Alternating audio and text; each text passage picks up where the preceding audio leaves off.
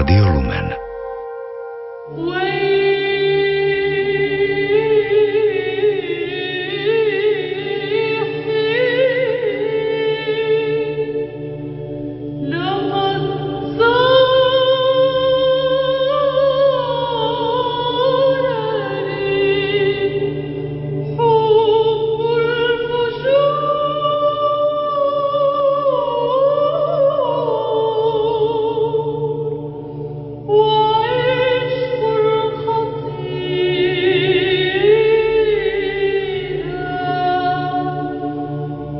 Sviatočné popoludnie, milí poslucháči, vám tejto chvíli prajeme zo štúdia Rádia Lumena z Banskej Bystrice. Slávime spomienku na všetkých verných zosnulých. Nech je v tejto chvíli presvedčené naše srdce, rozum a vôľa o tom, že nebo sa dnes skláňa a spája s nami. Naši zomreli, ktorí odišli z tohto sveta spojení s Ježišom, žijú v stave oslávenia, prípadne v stave očisťovania a chcú s nami spolupracovať. Tí v nebi nám vyprosujú milosti, aby sme obstáli na ceste do väčšnosti v našich skúškach. Tým v nebi už nemusíme pomáhať, pretože už obsiahli odmenu. Vtedy naše modlitby nech Boh dá tým dušiam, na ktoré si už nikto nespomína a zaslúžene trpia za svoje hriechy v očistci. A keď naši drahí skôr ako prejdú do stavu spásy, trpia stavom očisťovania, nech našim pričinením nájdu v očiach Ježiša milosť, ktorí si neodpíkali tu na zemi, Prosme však duše zomrelých tak v nebi, ako aj v očistci o pomoc. Oni nám môžu pomôcť. Milí poslucháči, pred niekoľkými týždňami média na celom svete zverejnili správu o fragmente papírusu v kopskom jazyku. Pravdepodobne pochádza zo 4. storočia po Kristovi a obsahuje údajne zmienku o Ježišovej žene. Článok vyvolal mnohé diskusie aj v slovenskom prostredí a preto sme sa rozhodli venovať tejto téme. Oslovili sme biblistu docenta Františka Trstenského z Teologického inštitútu v Spiskej kapitule o jeho názor a o podelenie sa s našimi poslucháčmi. Nerušené počúvanie vám v tejto chvíli prajú majster zvuku Marek Rimovci, hudobná redaktorka Diana Rauchová a moderátor Pavol Jurčaga.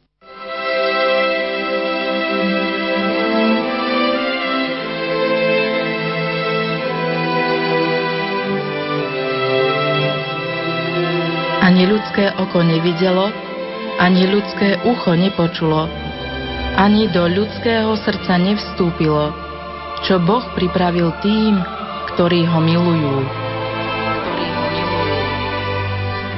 Prejavme svoju lásku k Bohu obetami a modlitbou za duše našich zosnulých, pre naplnenie ich nádeje v prvých novembrových dňoch.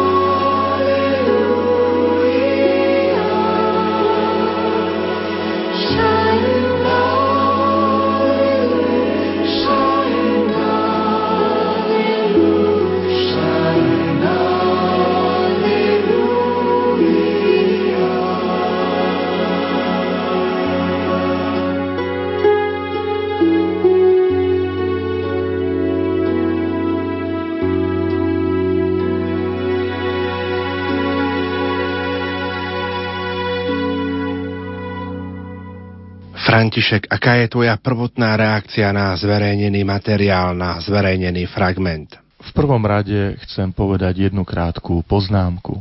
Viackrát sa obracajú na nás, ako na biblistov, alebo na ostatných mojich kolegov, teológov, veriaci laici, alebo aj ľudia z iného prostredia s prozbou o reakciu, o vyjadrenie. A mnohokrát sú to aj také výčitky, že prečo sa nereaguje, prečo sa nezaujme stanovisko. Dôvodom, že veľakrát tie stanoviská chýbajú, je v prvom rade množstvo tých rôznych kontraverzných tém, tých rôznych informácií, ktoré sa zverejňujú denodenne. Stálo by to nesmierne veľa energie na každý podnet, každú informáciu reagovať a nedomnievam sa, že vždy by to bol ten správny účinok. V tom mori rôznych príspevkov, informácií, napísaných, uverejnených skutočne s rôznym úmyslom, je potrebné rozlišovať, vyberať také, na ktoré je dobré reagovať alebo na ktoré je potrebné reagovať. Ako môžeme reagovať na zverejnenie fragmentu Evanielia Ježišovej ženy, ako ho nazvala profesorka Kingová z Harvardskej univerzity?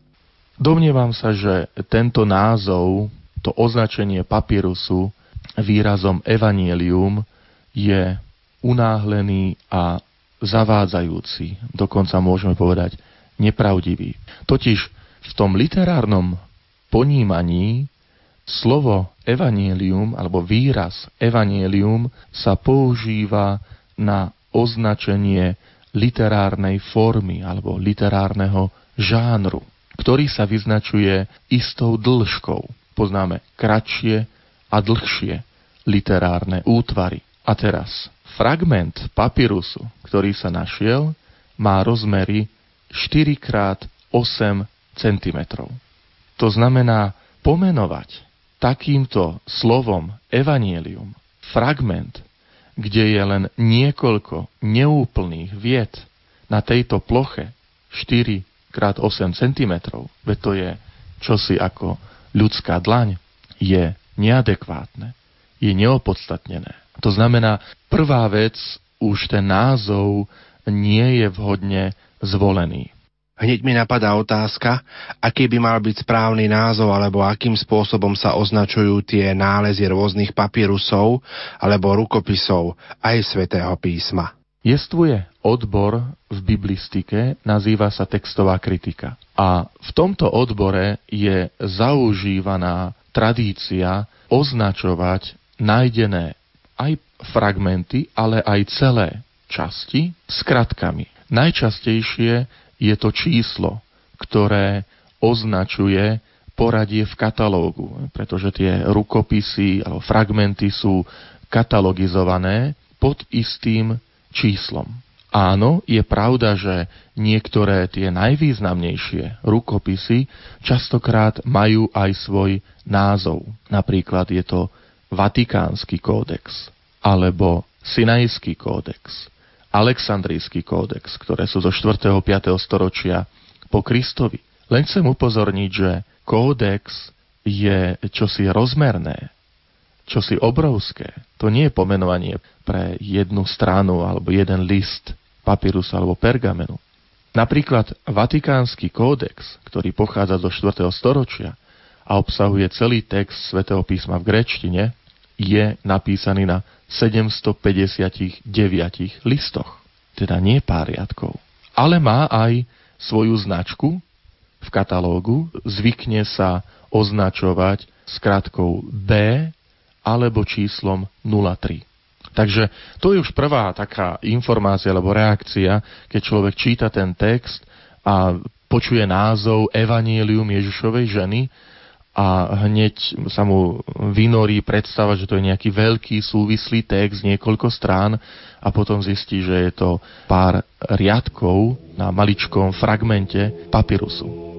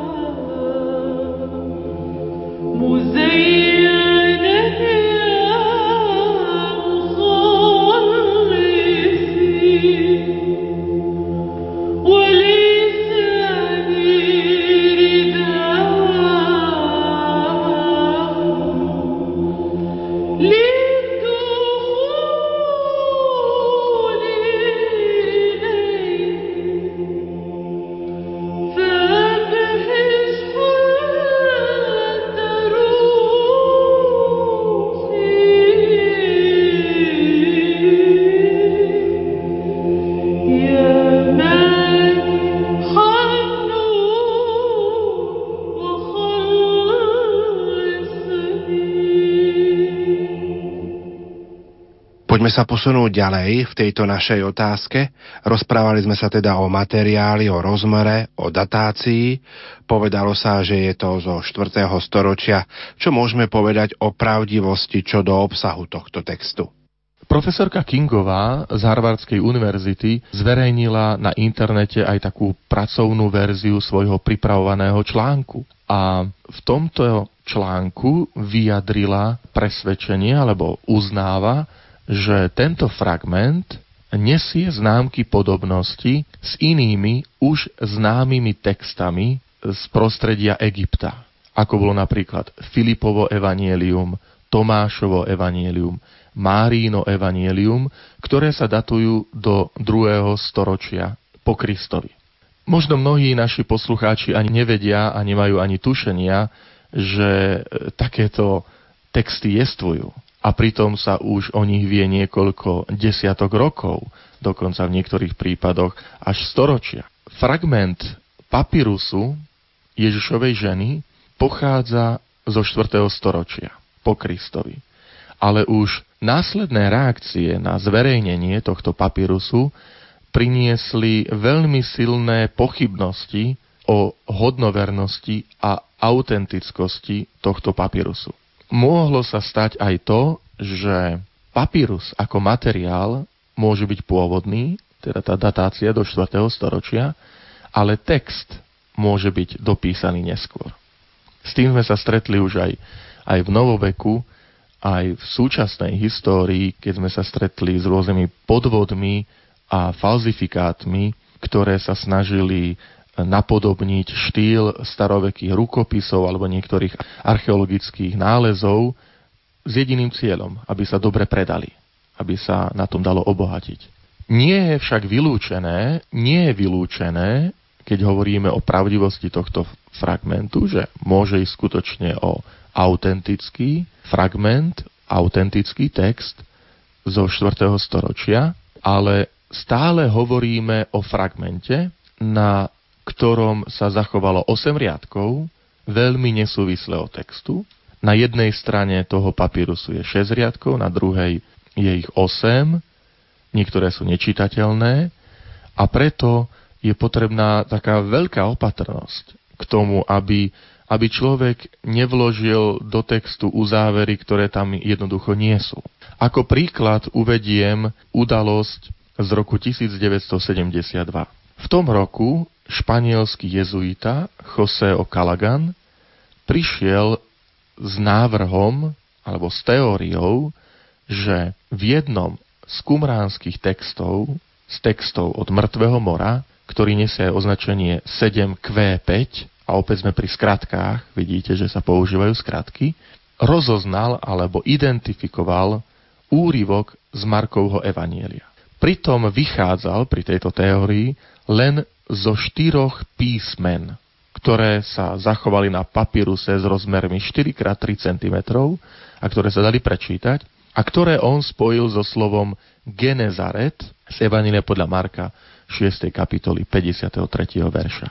Jeho návrh akokoľvek senzačný, akokoľvek zaujímavý, pretože by znamenal, že Marko Evangelium je podstatne staršie, než sa myslelo, alebo myslí, datuje sa do roku 70, ak by sa potvrdila pravdivosť tohto návrhu, tak by sa datoval do roku okolo 40, čiže výrazne by sa posunul k životu Ježiša Krista. Jeho návrh bol odborníkmi odmietnutý a dnes ho nikto nezastáva. A keď už hovoríme o kumránskych zvitkoch, tak je potrebné uviezť, že napriek rôznym snahám po senzáciách sa v tých kumránskych zvitkoch, zvitkoch mŕtvého mora, nespomína žiadna novozákonná postava, ani Ježiš Kristus, ani Apoštol Pavol, ani Jan Krstiteľ. A medzi fragmentami zvitkov sa nenašiel žiadny novozákonný text. Sú to texty buď spoločenstva, ktoré predpokladáme, že tam žilo v prostredí na brehu Mŕtvého mora, pravdepodobne eséni, alebo sú to opisy biblických textov, ale toho, čo my nazývame Starý zákon. Novozákonný text, žiadny sa tam nenašiel. Ako vysvetlíme, že vôbec takéto texty vznikajú? Ak teda hovoríme, uznajme alebo dajme tú možnosť, že tento text, fragment, na ktorom sa nachádza text o Ježišovej žene, že je pravdivý. Ako to vysvetlíme, že v 3. 4. storočí v Egypte je možné medzi kresťanmi nájsť takýto text? Predovšetkým sa zabúda na skutočnosť, že kresťanstvo v prvopočiatkoch nebolo také jednoliaté a naplnené nejakou takou uniformitou, ale na rôznych miestach, tak ako sa rozširovalo, malo svoje otiene, malo svoje variácie. Variácie v slávení liturgie, variácie v istých opisoch aj biblických textov. A je známe, že v Egypte v období 2. a 4. storočia kresťanstvo čelilo veľmi silnému vplyvu gnosticizmu, ktorý aj prenikol do kresťanstva a ovplyvnil ho. Gnosticizmus bolo učenie, ktoré kládlo dôraz na získanie vyššieho poznania. Názov gnosticizmu sa odvodzuje od gréckého slova gnóza, poznanie. A zástancovia gnosticizmu hovorili, že nie všetkým je dané poznanie, ale že Boh ho dáva len vyvolený. A ako môže človek získať toto poznanie? Tým, že sa oslobodí. Že sa oslobodí od naviazanosti na matériu, na telesnosť, že bude praktizovať askézu. A tak typickou črtou gnosticizmu bolo, že vyznával dualizmus, to znamená napätie medzi telesným a duchovným svetom, pričom odmietal gnosticizmus hmotu a telo. Vyznával dualizmus aj v duchovnom rozmere. Hovoril o mocnostiach dobra a o mocnostiach zla, ako by boli rovnocennými partnermi, čo kresťanstvo neučí a neučilo. Učí o jestvovaní zla, o existencii zla, ale nehovorí, že diabol je rovnocenný partner Boha. To nie sú dve božstva. A toto v niektorých prvkoch vyznával gnosticizmus. Výsledkom tohto vnútro kresťanského prúdu bolo aj veľké množstvo textov, ktoré sa snažili potvrdiť pravdivosť gnostického učenia. A práve s veľkou pravdepodobnosťou daný fragment pochádza z tejto kategórie gnostických textov. To nás však nejako neprekvapuje, pretože napríklad gnostické Filipovo evanielium, ktoré bolo objavené v roku 1945, teda už viac ako 65 rokov, odtedy uplynulo, tak obsahuje úryvok, ktorý niektorí odborníci prekladajú slovami, že Ježiš poboskal Máriu, myslí sa Máriu Magdalénu, na pery. Toto je gnostický text.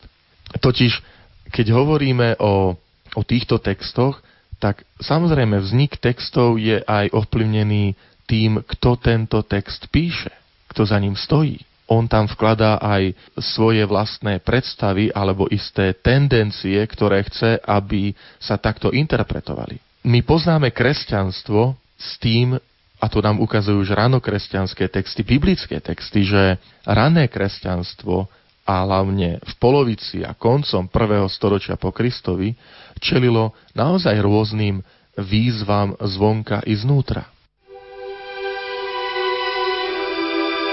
Pochválený bude Ježiš Kristus. Bratia a sestry, pozývam vás posilňovať jednotu s Kristom.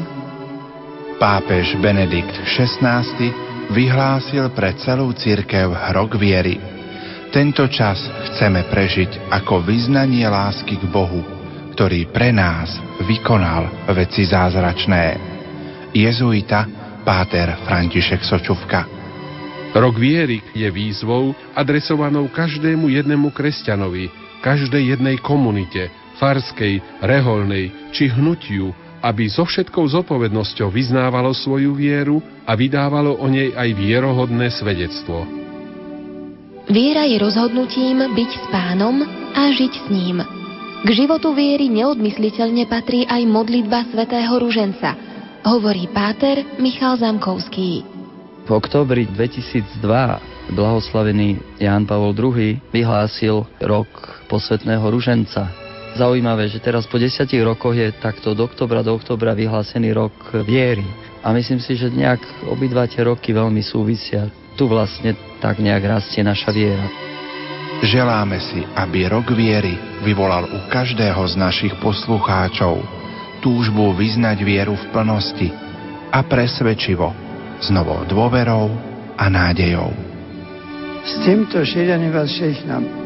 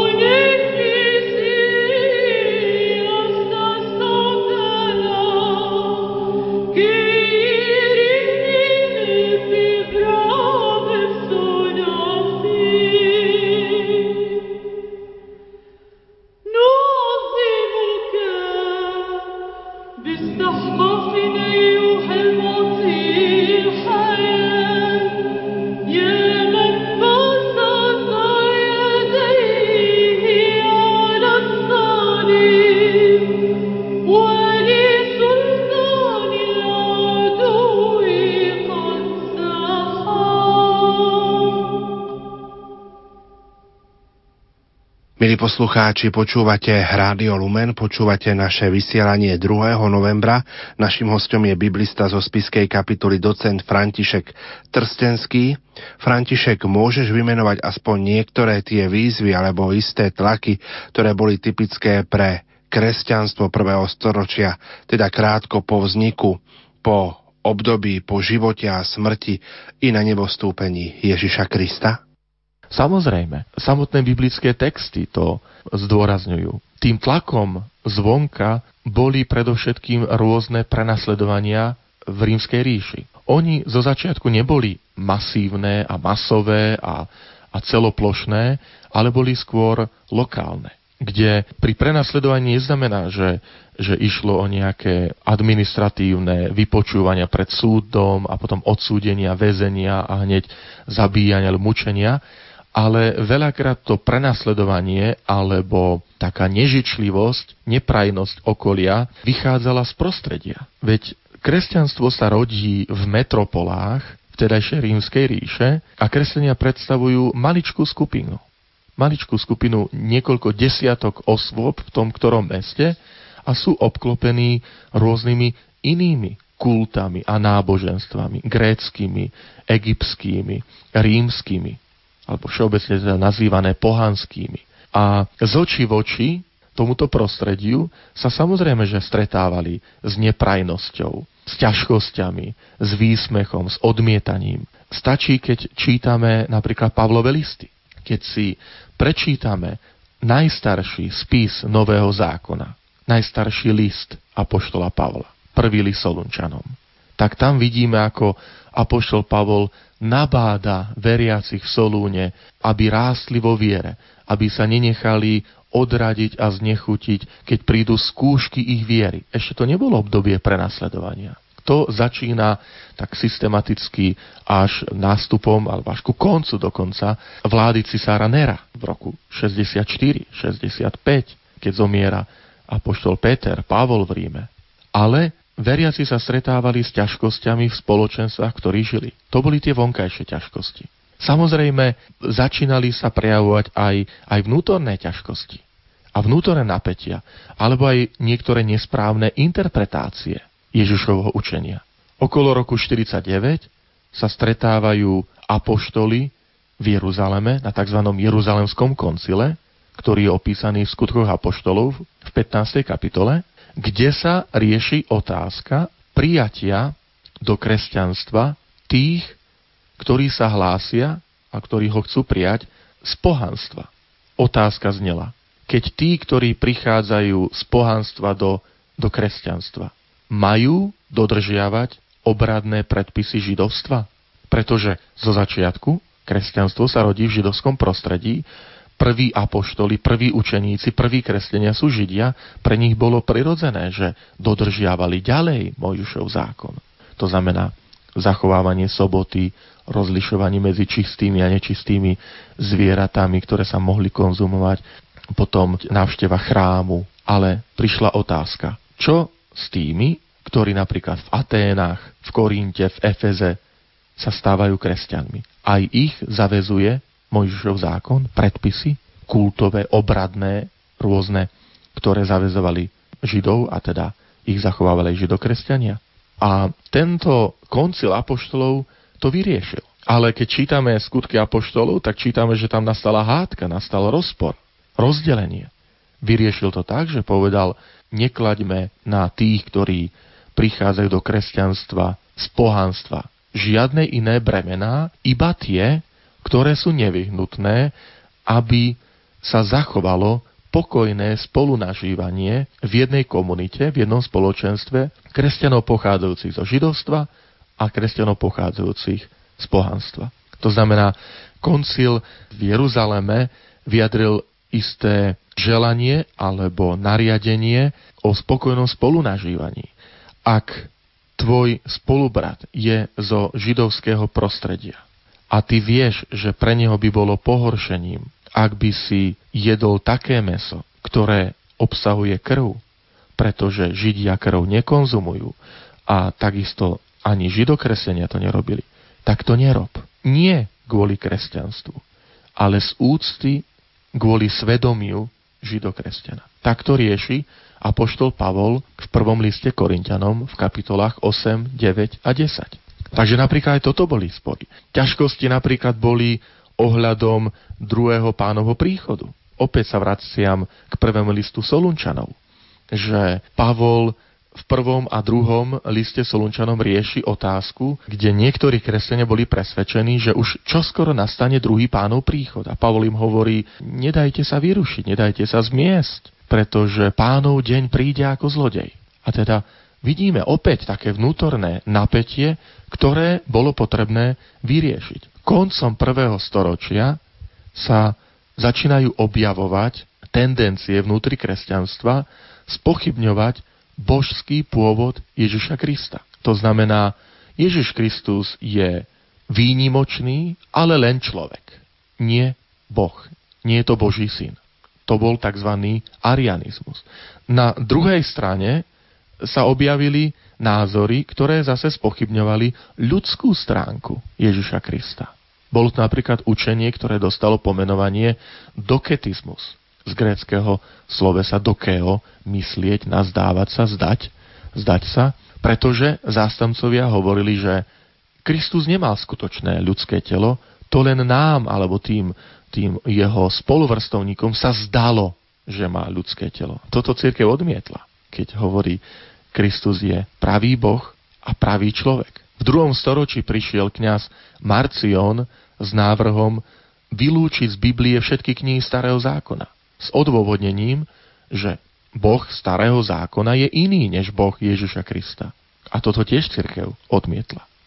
A teda, keď sa takto na to pozeráme, tak vidíme, že pre správne pochopenie kresťanstva 1., 2., 3., 4. storočia, teda toho staroveku, raného kresťanstva, je potrebné veľmi brať do úvahy tie celkové historické, kultúrne, aj sociálne a náboženské pozadie tej doby. Nestačí len čítať text a urobiť preklad.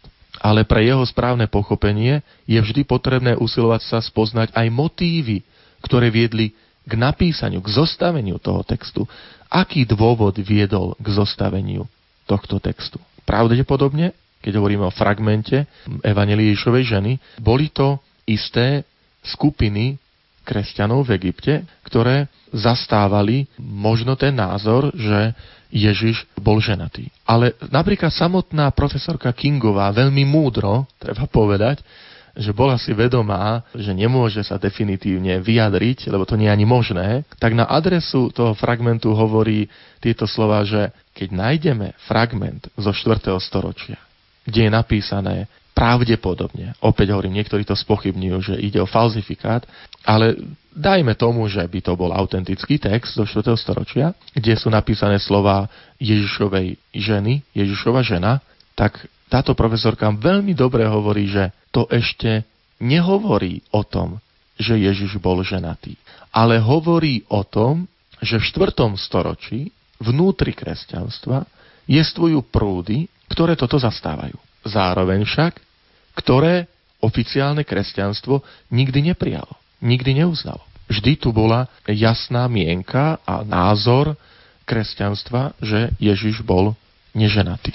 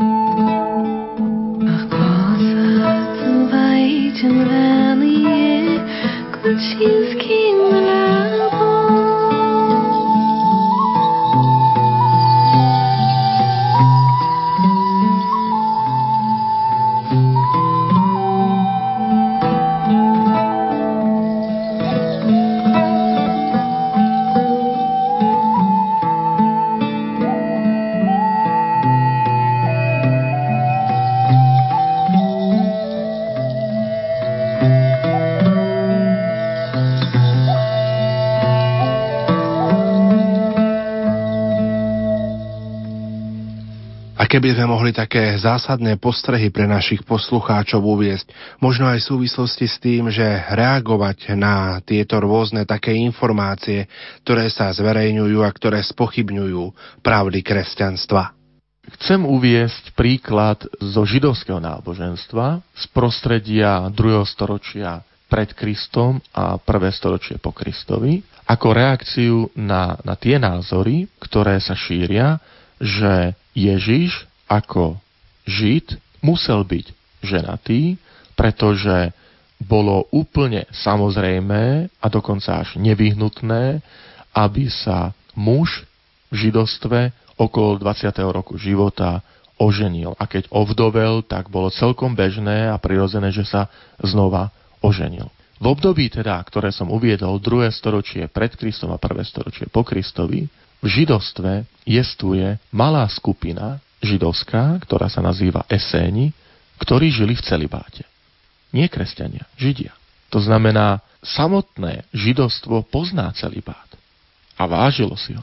Títo eséni vyhlasovali seba samých za deti svetla. Odmietali sa zúčastňovať na liturgii v Jeruzalemskom chráme. Tvrdili, že je poškornená. Zastávali dualizmus. Hovorili, že jestvuje dobro a jestvuje zlo ako rovnocerní partneri.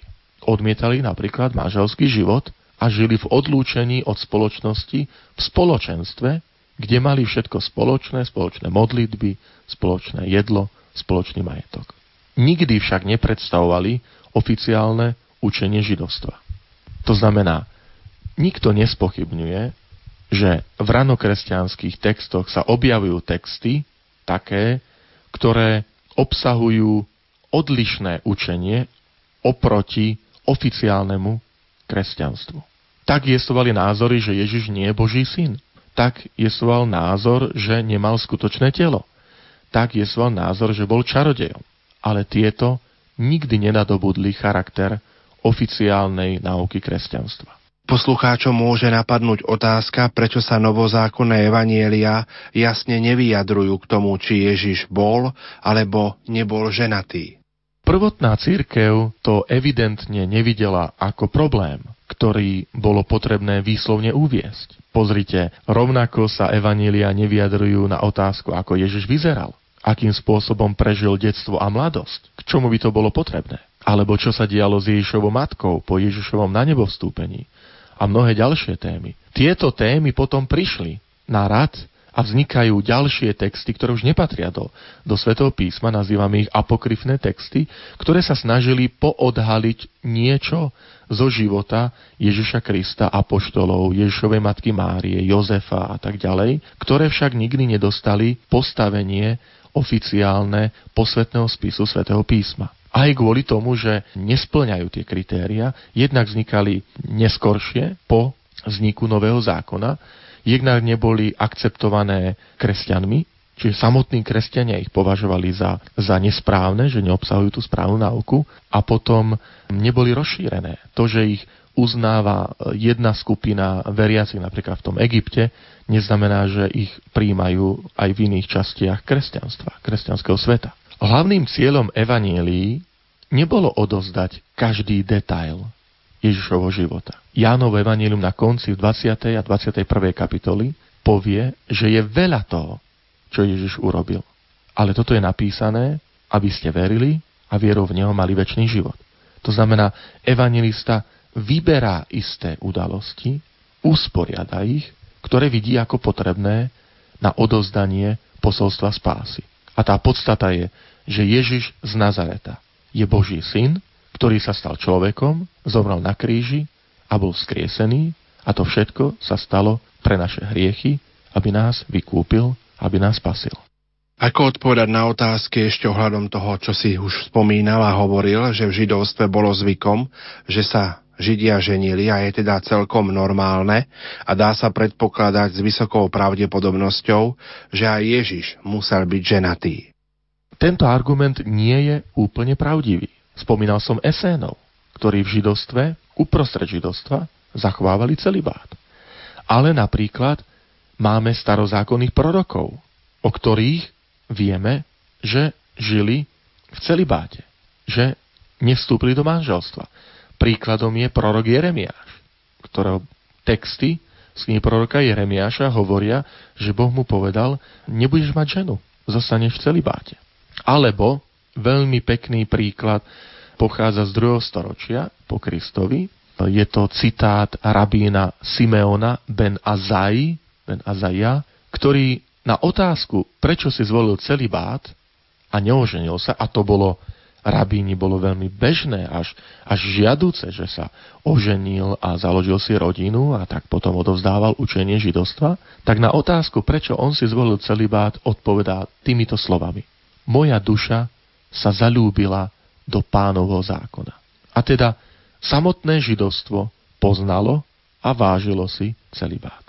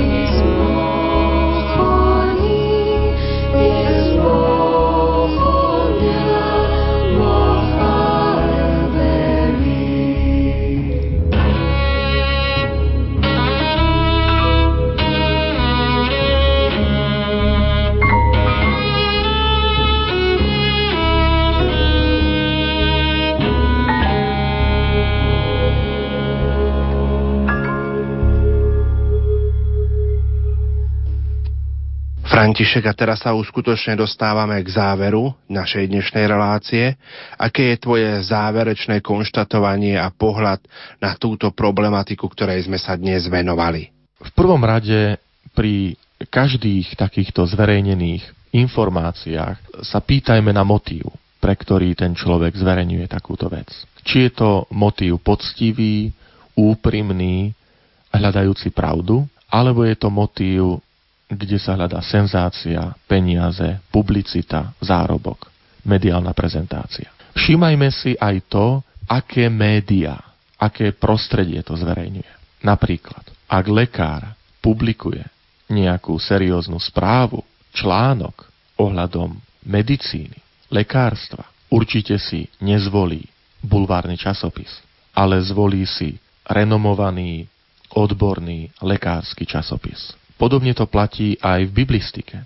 Jestvujú odborné časopisy s vysokou vážnosťou, ktoré sú čítané a to je aj priestor, kde tieto informácie sa zdieľajú nie s cieľom, nie s motívom vyvolať senzácie, ale vyvolať serióznu vedeckú akademickú debatu, diskusiu. Už toto je takým prvým indikátorom. Veľakrát na posúdenie hodnovernosti toho, ktorého nálezu, archeologického objavu alebo nejakej biblickej interpretácie. A potom nikdy nie je svet čierno A kresťanstvo je nádherné v tom, že chápe, že svet nie je čierno Veľakrát tieto informácie sú postavené na hranu a podáva sa len jeden názor, len jedna stránka bez toho, aby sa dával pozor aj na celkový kontext, na prostredie. Keď dáte slogan objavil sa evanílium Ježišovej ženy, kde sa spomína Ježiš mal manželku, tak to má obrovskú čitateľnosť, obrovskú publicitu, ale už nikoho nezaujímajú tie ďalšie informácie, čo je v tom pozadí, z akého prostredia, z akého storočia, z akej časti kresťanstva. Aj čo sa týka učenia kresťanstva, pretože sme začali len prednedávnom rok viery, tak je potrebné sa usilovať spoznávať učenie církvy. To znamená, nie to, čo iní hovoria o církvi, že údajne toto církev učí, ale čo církev sama o sebe hovorí. Toto je učenie církvy. Preto pápež v tom otváracom liste, ktorý zaslal, keď ohlasoval rok viery, tak vyzval veriacich k štúdiu katechizmu katolíckej cirkvi. Pretože v ňom cirkev hovorí, toto je viera cirkvi, toto je naša viera, toto je vyznanie viery. Žiaľ, veľakrát podliehame informáciám, ktoré iní hovoria o cirkvi a málo sa usilujeme spoznávať, čo samotná církev hovorí o sebe a o svojom učení. Toto môže byť taký motív aj predsavzatie do ďalších týždňov a do ďalších mesiacov pre kresťanov v rámci roku viery spoznávať, čo je učenie cirkvy. Aká je to tá naša viera. V čo vlastne verím a prečo verím. A v tomto všetkým poslucháčom Rádia Lumen želám veľa nadšenia, veľa múdrosti, aj veľa trpezlivosti a sily.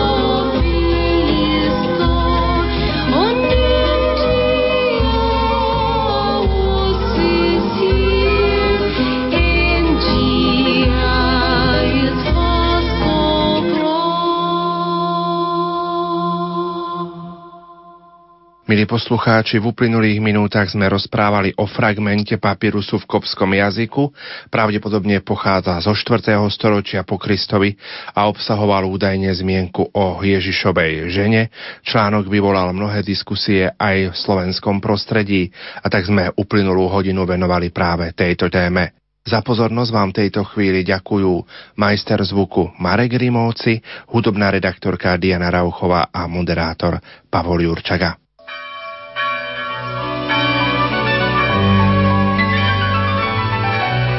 S radosťou pôjdeme do domu pánovho. Slávnosť všetkých svetých. Odpočinutie večné daj našim zomrelým, ó Pane. Spomienka na všetkých verných zosnulých.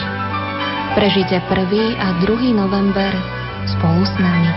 Prežite ich s Rádiom Lumen. 1. a 2. november s Rádiom Lumen.